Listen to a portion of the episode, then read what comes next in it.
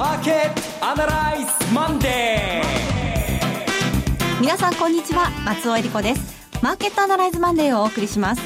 パーソナリティは金融ストラテジストの岡崎良介さん。水不足の岡崎です。よろしくお願いします。そして株式アナリストの鈴木一之さんです。鈴木一之です。おはようございます。今日もよろしくお願いします。この番組はテレビ放送局の BS1212 で毎週土曜昼の1時から放送中のマーケットアナライズプラスのラジオ版です海外マーケット東京株式市場の最新情報具体的な投資戦略など耳寄り情報満載でお届けしてまいります。さて週末まあいろいろありました。時系列でいきましょう。雇用統計がアメリカありまして。個人的な話をさせてもらうと、ね、はいはい、雇用統計があってその後リアルマーケットアナライズ札幌当然雇用統計を見て資料を作んなきゃいけない、はい、私はまずここで睡眠不足ですね、はい、そして日本に帰って日本じゃないそして東京に戻ってくると今度は選挙、はい、選挙を見てると、はい、あどうなるこうなる。あやっぱりそういうことになったかと。じゃあ明日月曜日何喋ろうかなと思っていると今度はサッカーがあったと。欧州選選手権決勝戦。サッカー好きの岡崎さんとしてはね、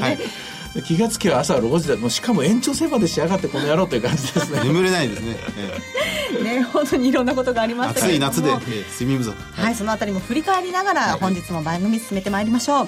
い、この番組は株三六五の豊か商事の提供でお送りします。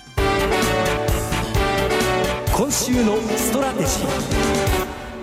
このコーナーでは今週の展望についてお話しいただきます。まず雇用統計28万7千人で、前回の分の取り戻した。ですが、その前回の分3万8千じゃなくて1万1千。一体統計がどうなってんのかな？これ大丈夫信頼できるのかなって話も、でっちらほら。で、失業率が上がってました。4.9%に。で、平均賃金の伸びが2.6だったかな。大したことない。あ、これじゃやっぱり利上げは急ぐことはないなと。で、思いっきり鳴らしてみると、例えば2ヶ月平均、3ヶ月平均、6ヶ月平均で見ると、やはり成長速度ちょっと落ちてるなということで、うん、えー、大きなシナリシナリオの変更はないということで、株の方、あの、まず為替の方は、ドルの水準は特にドル円で見ると、一旦100円割れまであったみたいですけどね。はい、で今日もまあ100円の60、70というところで円高水準はキープ。一方、株の方は、これあの、土曜日放送されたマーケットアナライズプラスでも、えー、話題になりましたけども、えー、と、高配当、低ボラティリティ。はい、アメリカが利上げできないというか、金利が低い位置で保たれてると、要するに債券のような株というのが好まれて、うん、それがまあ、アメリカのマーケットを支えているという、こういう現象。これがアメリカの株の大幅高につながった。これを受ける形で、日本の株の方も、ニューヨークの段階でもうすでに1万5350円ぐらい。で、そこの後、まあ、参議院の結果があって、まあ、事なきを得たというか、まあ、現状維持だったんですけどね、はい、えー、大きなリスクがないということで、えー、もう一回の買い戻し、今日は1万5600円というところまで戻っていると、うん、こういうところですね。あのこの雇用統計に関して、うん、それ以前、今回の数字が6月分が発表される前と後で、マーケットの見方、アメリカの経済に対する見方は変わったんでしょうかね？おおむね変わってないです。ただ、過度の不安感は少し拭い去ることができたかなと。もう要するにもう今にも真っ逆さまに景気が悪くなっていくんじゃないのかっていう、そんな予感さえしたのが前の3万8000円の数字だったんですけども、今回の28万7000でしたっけね、あの数字でだいぶそこが払拭されました。また元のスピード。というかもう次はアルコアに始まる決算ですよね。うん、ここに焦点を移ってますね。うん、アメリカと言いますと、今日ですね、えー、6月の労働市場情勢指数ってやつですか？LMCA の方がいいでしょうね。はい。そちらが発表になります。はい。これでも予想値ないんですよ。予想値ないんだけれども、えー、っと、今回は参加率が増えてたんだっけな？確か。参加率が増えてて、失業率が上がっていて、えー、っと、それからなんだっけ、平均賃金が若干横持ちや横ばいですから、おそらくあんまり前回のマイナス4.8でしたっけね、あの数字変化してないんじゃないかと思いますけどね。悪くはなってないと思いますけどね。あの、雇用統計が金曜日、第一金曜日に発表されて、それを受けて、よ翌週の月曜日に発表されるのが、最近、がぜん注目されているこの LMCI。そうですね。今、4か月続けてずっとマイナス方向に来て、うん、で、えー、ゼロを下回っているという状況です。札幌セミナーとも岡崎さん指摘されてましたが、ゼロを下回ってるからといってすぐ景気後退ではないと。そうなんじゃないですね。はい。マイナス8ポイントでしたっけ？まあ、まあ、まあ、マイナス10にしましょうか。マイナス10。マイナス10を超えてくるぐらい悪いと、はい、例えば湾岸戦争の後のジョブレスリカバリーと言われた時の、えー、景気を、景不況時代ですね。はい、景気後退。それからその次は、えー、リーマンショックの前の IT バブル崩壊の時の2001年の時ですね、同時多発テロ、そしてリーマンショックの時、まあそれぞれ、えーやっぱりマイナス10を超えてから急に景気の悪化が加速してますね。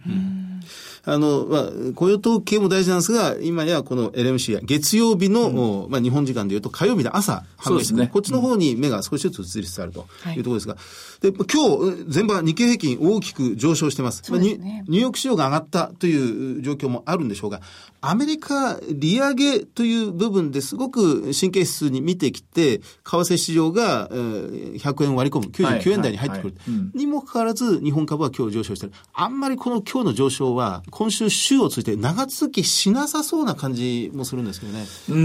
ん、どうでしょうね。本質的なフレームは変わってませんからね。で、今日発表された機械受注統計も良くなかったですからね。そういう意味では、逆に言うとですね、相当悪い方を、えー次々と織り込みましたからね。えーで、まあ、選挙も、まあ、水物ですから、開けてみなきゃ分かんないということで、多少、売り物勝ちだったのかもしれませんね。で、一応、現政権が勝ったと。で、アベノミクス継続ということで、一部は買い戻しに動いた。まあ、今日の大型株はそんな風に読んでいいんじゃないかと思いますけどね。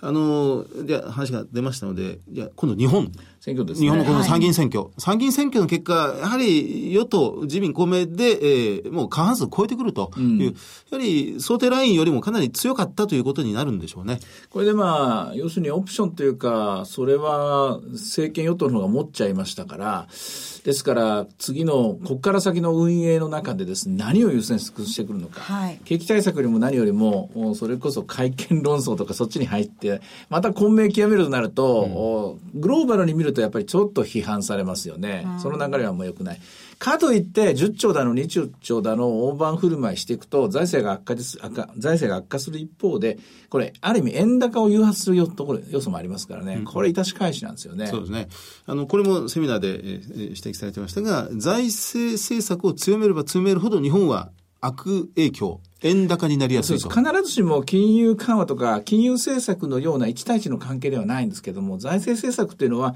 えー例えば円高を、円高不況の対策のために財政政策を打つと、かえって円高を招いてしまうケースもあります。これが結局規制緩和であるとかね、えーお金がもっともっとこう外に外にというか、あフローの部分で、えーこれを揺さぶるような政策であれば、さほど大きな円高にはならないんですけども、従来型のばらまき型といいますかね、お金をぶち込むということになると、海外から日本にお金が入ってきちゃうという理屈になるんですよね。で、その結果、また円高を誘発する。このリスクがありますね。日銀の動きとしては今月あたりどうなってくるでしょうか？まず、一ついいことは民進党が勝たなかったので、マイナス金利を撤回せよというプレッシャーは弱くなりましたからね。だけど、自民も手放して喜べる結果でもなかったように思うんですよ。はい。重要な選挙区で負けたりとか、大臣、現職大臣2人ほどそうですね。落ちたんでしたっけ、ええ。あとは、一人の選挙区で結構民進が勝ったりとか、はい。ですから、そういう意味じゃ今の、お金融政策でいいのかっていう、その疑疑問っていうのは政府サイドから来るかもしれませんし、で、180度見方を変えると、ひょっとすると、例えばドル円が100円になったから、はい。株価が1万5000円になったから、だからやっぱりアベノミクスしかないだろうっていう選択を公民がしたかもしれないですよね。まあ、逆境バネが働いたとこバネが働いてて、はい。ここでまた変えたらもっと偉いことになっちゃうから、とりあえず、まああの株価が戻るまで、為替が戻るまで、景気が安定するまでは今のまま続けるしかないだろうっていう、そういう選択があったのかもしれないですよね。となりますとマイナス金利も当面当面変わらないかもしれないですね。もうちょっと様子を見ようという形で、現状維持にこれも動く可能性ありますね。そのマイナス金利といえば、この、この先週のことを、こう、つい振り返ってしまうと、まあ日本の選挙はもうこれで置いといて、やはりブレグジットです。ブレグジットブレグジット以降の、その金融リスクというものを先週1週間、もうがぜ意識させられたという動きでしたね。これはやはり今週も忘れちゃならないはずですよ。今なんかふとう記憶の脇に押しやられてますが。まあ誰も、あの、例えば日本の金融機関救済なんてこと考えていませんからね。おそらく今制度考えられたのイギリスだけ、イギリス、イタリアだけか。でしょ。で、金融株は相変わらず今日も多分そんなに戻んないと思うし、えー、これグローバルの現象なんですよね。金融業っていうのが構造不況になってしまった。まあそりゃそうです。金利がこんだけ低いんだからね。えーまあ、銀行株今日全場で4%近く上昇はしています。まあ今日はもう本日全部の業種が上がってますので、はいえーまあ今日の上昇そのものを取って全部問題片付いたというわけでは決してないでしょ取うれないですよね。で、ブレグジットの問題っていうのは、やっぱり、これまで、えーみんなが、あこれでいいんだと思っていた、あ処方箋対応策としての金融緩和、それから、えー経済圏の拡大っていうですね、まあ、要するにグローバリゼーションですよね。グローバリズムで、とにかく景気を良くしていこうということに対して、ちょっと待ってくれと、もうそんなの飽きたんだというか、もう嫌なんだっていうのが、ブレグジットの本質であって、で、アンチグローバリゼーション、アンチエスタブリッシュメントっていうことで、これまたアメアメリカではドナルド旋風になってると。で、この後、確かオランダ、そして、フランスか、えー次々とヨーロッパでも選挙があって、えーその先どうなっていくのか、これ注目されてますからね。まあ来週の月曜日、海の日ですけれども、アメリカ大統領選挙、共和党の全国大会がありまして、えー党の候補正式指名されると。いうことにもなってきますからね。ま あこの影響もまたね、どうなってくるのか。そうそうだけどその海の日ってこれ、我々、あ、そうなんです。実はですね、あの、マーケットアナライズマンデーはお休みなんですが、お休みは来週海の日11時から12時に、マーケットアナライズホリデーを、ホリデー。はい、1時間の番組を、特番で、はい、お送りしたいと思いますの1時で、間も喋っちゃうんですか？来週です。来週の月曜日、えー午前11時からはいですね。はい。そちらもぜひ今日皆さんね、えええーお聞きの皆さん。お聞きくださいはい、来週もよろしくお願いします。ますはいというところで、えー、前場の様子ちょっと振り返っておきましょうか。はい。えっと、前場、まあ、日経平均は、まあ、全面高の中で、ただ、売買代金ができていません。え9400億円ですから、前場でまだ1兆円に届いていないという段階です。うん、まあ、今週のストラテジーとしては、やはり今、月曜のいきなり売りからは入れないですね。やっぱり、買い戻し基調が続くでしょうから、まあ、とりあえず、全くフラットの人は、今日今すぐどっちですかって言われ言われたら、やっぱり、1枚でも2枚でも買いなんでしょう。ただ、その中で確実にやはり利益の確定をしていくことが進め、えー好まれると、望まれるところでしょうし、戻りの目処っていうのが、どこなのか、157なのか、1万6000なのか、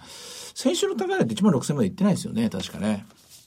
その辺のところが、あおそらく今週の宿題になってですね、1週間、マーケットチェックするポイントだと思いますね。はい。それから株365の動きどうでしょうか？えー現在はあ戻ってきましたね。今15,646円。朝方は491円から始まっています。下突っ込んで438円だったんですけど、これおそらく機械受注統計を見た時の動きでしょうね。えー戻り高値は663円まで。えーほとんどおしめらしいおしめのないまま、とりあえず寄り付きからえー150円ぐらい上がってるって感じですかね。まあ、日経平均今週どうなるかというお話は先ほど伺いましたが、為替はどうでしょう？あの、短期で見ると。やはりなかなかこれもう根強い円高あーコンセンサスというのは出来上がってますからね。はいまあ、それと今週に関して言うと、お特に大きな、ね、統計がですね、アメリカの方では見当たりませんのでね、やはり、えー日本のそサイドから、まあ今回選挙が終わりましたから何かあるのかどうかというその辺のところ。あと、中国の統計が今週続きますからね、えこの株式市場の変化に合わせた動き、これが出てくる可能性が高そうですね。はい。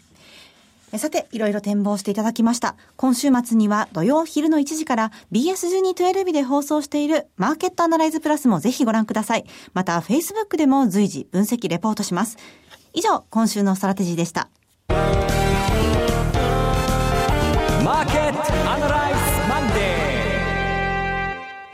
それではここで株365の豊か商事からのセミナー情報をお伝えします。仙台でニューヨークダウ上場記念特別セミナー in 仙台が開催されます。7月16日土曜日12時半会場午後1時開演です。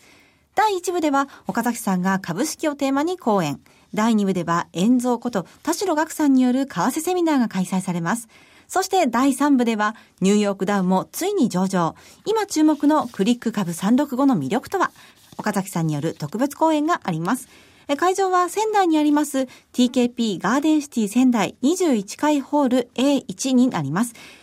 ご応募のご連絡先は、豊か商事宇都宮支店、フリーコール0120-997-365、0120-997-365、受付時間は土日祝日を除く9時から午後8時となっています。え株式と為替の話両方が聞けるセミナーです。え仙台だけでなく東北の皆さん、ふるってご応募ください。これあの、この間マーケットアナライズでセミナーやった綺麗なあのホールの21階だと思うんで、えーとてもおゆったり話ができるんじゃないかなと思います。はいえー資料の方は今さ着々とさあの作成中なんですが、あーまあ今週はちょっと長めの話が書けるかなと。先週までバタバタだったんですね。ちょっと落ち着いて分析して皆さんにご紹介したいと思います。はい。え、そして、豊か商事のセミナー、次は札幌です。ニューヨークダウ上場記念特別セミナー in 札幌、8月27日土曜日に開催されます。12時半会場、午後1時開演。第1部は、大倉隆さんと大橋弘子さんの為替セミナー、本音で言わせてライブ。そして、第2部では、大倉隆さんと大橋弘子さんによるスペシャルセッション、ニューヨークダウもついに上場。今注目のクリック株365の魅力とはが開催されます。そして第3部では岡崎さんによるセミナーがございます。岡崎さん、この札幌のセミナーはどんなお話になりそうでしょうか？これね、久しぶりにね、大倉隆さんって、大倉さんってねええ、あの、バンカメのチーフディーラーやってて、もう大先輩なんですよ。私が駆け出しのファンドマネージャーの頃にですね、はい為替の注文を出していた、あの、電話の向こうにいた人なんで。そういう間柄でしたか。ええ先生なんですよ、あの頃ははあね。それこそプラザ合意からもうバブルの崩壊、そして、えーまあいろんな事件がありましたけども、リーマンショックまでずっと第一線で活躍されていた、えええーまだ現役の伝説のディーラーですので、はい。まあね、本音で言わせて、本音で言っちゃうと大変なことかもしれません、なるかもしれませんけどね。その、大倉さんの話も、えー非常に楽しみにしておきたいなと思います。なるほど。私からすると、岡崎さんも先生ですが、その大師匠も登場するということなんですはいね。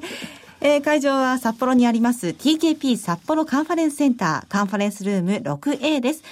ご応募のご連絡先は豊か商事札幌支店。フリーコール0120-191-365。0120-191-365。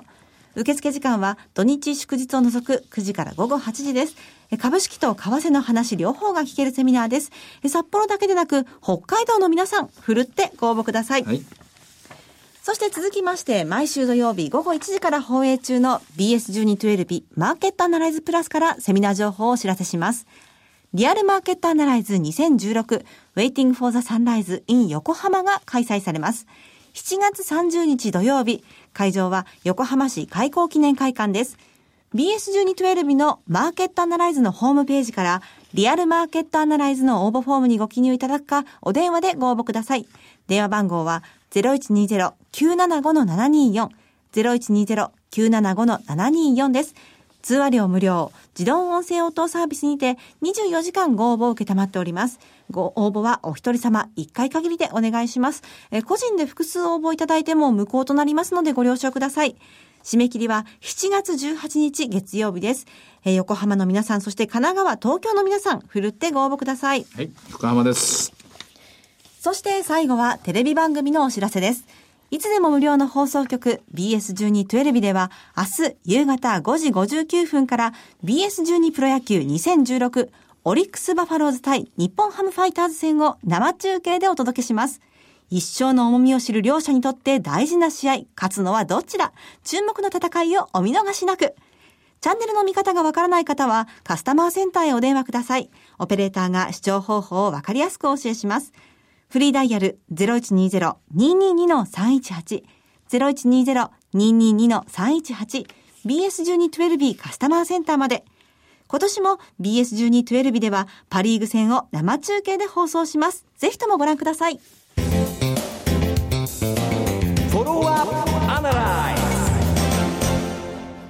このコーナーでは先週放送の BS1212 マーケットアナライズプラスについて振り返ります。あの、ウィズダムツリー ETF ストラテジストの渡辺正文さんにゲストにお越しいただいて、資金フロー、マネーフローを ETF を通じてずっと見ていただきましたね。もう大体だから、あの話で、はっきり輪郭が見えましたね。今のマーケットの本質は何かっていうと、やっぱりアメリカの、まあ、あの、利上げがないぞというところで、で、みんな戦略変えてきて、もう世界の金利水没してるぞということで、もう選ばれる商品が、これがボーダーレスになってしまってですね、それまで株価債券か、という、そういう二つの二者択一であったのが、債券のような株を買う時代になってしまったと。でその流れっていうのはまだまだ続いていると。で、回り回って日本ではやはりリートがブレグジットなど買われているという、この、えーそういう動きが見えてきましたね。あと最後に、日本株に対して少し外国人投資家が買ってきている3週連続で ETF の流入があった。これ、えー引き続き今来週どうなっていくのか、まあ、またデータ確認したいところですね。あの、もう世界が今全部同じ方向に動いてしまっていると。いや、ボラティリティの低い、まあ、最小分散投資という、まあ、最先端の、この銘柄選択なのかもしれませんけどね。ボラティリティが低くて、利回りが高くて、でそういうものに、まあ、一気にお金が流れ込んでいるということですが、だから本来あんまり大きな動きがないはいはずの銘柄に、そのモメンタム銘柄のような、イケイケどんどんの動きが加速しているというお話でしたね。面白いのは、このファクターが同じものはグローバル一緒に動いてるんですけども、しかし国全体で見ると、円高で苦しむ日本株が弱くて、で、逆に、えーポンド安で、えーこれを災い転じて何とやらのイギリス株が上がっていて、で、結果的にまあ、あの、利上げが遠のいたアメリカ株も堅調だったりして、カントリーアロケーションでも国ごとの差ってすごく出てるんですよ。国ごとの差は出てるんだけど、ファクターは全部同じという。一体このマトリックスはどこの、どういう形なのかっていうのを改めて感じさせる、難しい世の中だってことを感じさせる点が教えてくれましたね。あの、札幌セミナーでいらした方からご質問いただくんですけどね、ええ、ご質問の中にこの最近ウォーレン・バフェットがアップル株を買いました。はい、これに関してどのようにお考えですかって、私ね、お恥ずかしい話がね、いや最近ウォーレン・バフェットもあまり当たってませんからね、なんて、そんなとぼけたごお答えしてしまったんですけどね、まさにこの高配当で、はい、そのモメンタム銘柄、ということになると、アップルそのものになってしまうんですよね。アップルがね、いつの間にか高配当なんですよ、ね、そうなんですよね、ええ。たくさんキャッシュを持っていて、それを利回りを出すというものに対して、世界中がこういう方向になってるというのもし、ウォーレン・バフェットが先読みして買ってたら、さすがなだということが。これ我々古い人間は、例えば景気敏感株って言ったら自動車株だとか鉄鋼株だとか、高配当といえば、例えば電力株だとか、まあなんかそういう一応こう、ラベルが貼られてたんです、昔は。えー、だけど今は、例えば自動車の中の高配当株とか、えー、例えば鉄鋼の中のローボラティリティ、低いボラティリティはどれだとか、あるいは、えー、電力株なんていうのも、やっぱ原発の後ですね、ガラッと様相停止、あの変わっちゃいましたからね、一体何が、どのファクターが効いてるのかっていうのは、業種でですね、単純にくくっちゃいけない。そういう時代になっちゃったんですよね。そうですね。えー、そうなんですよ。業種の中で細分化してるという方向にどんどん分かれてきてますね。いやなんかますますこう投資家の方にとっては 難しい、うん、選別が難しい、ね、だけどその先入観を省いて、はい、省いてですよ。そのであの何や何を作ってるどの業者っていうのを省いて最初からですねもういきなり配当いくらなんだ、ハローいくらなんだとかですね、えー、それからまあ収益性はどれぐらい安定してるんだとこういうまあ尺度で見ていくそういう時代なんでしょうね。あまり先入観で物を見てはいけないんだと思います。はあ。渡辺さんもねカテゴライズいろいろお話ししてくださいましたけれども、はいまあ、毎週のようにお話を伺いたいですよね。今週どうした？今週どうでした？っていう感じに。でもあれ、その前の週の吉野さんの話と実は同じ話なんですよ、はい、ですから、この2週間のものっていうのは、極めてそういう意味じゃ、あの、先見性に富んでるものだと思うので、もしもビデオを持たれてる方があったら、時々難しい言葉があったらですね、読み、あの、見直して、見返してですね、みんな、あの、覚えててもらったらいいかなと思いますね。それともう一つ大きかったのは、新興国にお金がまた流れてきてるというお話でしたね。ねはい、やっぱりこれもアメリカの金融政策に全部もうベットしてるということになりますか、うん、だけどこの金融政策っていうのはいつまでもほったらかしにするわけにいかないんですよ。当然経済動きますからね。そうですね。で、それをどのあたりに転換点が来るのかっていうのが次の仕事になります。今、とりあえず我々、今マーケット見てる人間はしばらくこのままで様子見かと思ってますけども、うん、と思った頃にまた動き出しますからね。うんと思った頃に。はい、あの、来週は海の日でお休みですが、はい、この1時間、はい、えー、時間を拡大して特別番組で、そうですね。お昼の11時から、はい。お送りしますんで。はい、マーケットアナライズホリデー、内容としましてはね、今後のストラテジーですとか、えー、鈴木さん、そして鎌田さんの銘柄勝負なんていう鎌田さんもここに入るんですね。そうなんです。あったりしますので、いいでねはい、まあ、これから下半期どうしようと困ってらっしゃる方がいましたら、ぜひ、海の日、えー、来週ですね、11時からこちらのラジオ日経に合わせていただければと思います。楽しみだな。あ、いいですね。意地悪な質問しよう。やってください。勘弁してください。といったところで、マーケットアナライズマンデー、そろそろお別れの時間です。ここまでのお話は、岡崎亮介と、追加随と、そして松尾恵理子でお送りしました。それでは今日はこの辺で失礼いたします。さよなら。この番組は株三六五の豊か商事の提供でお送りしました。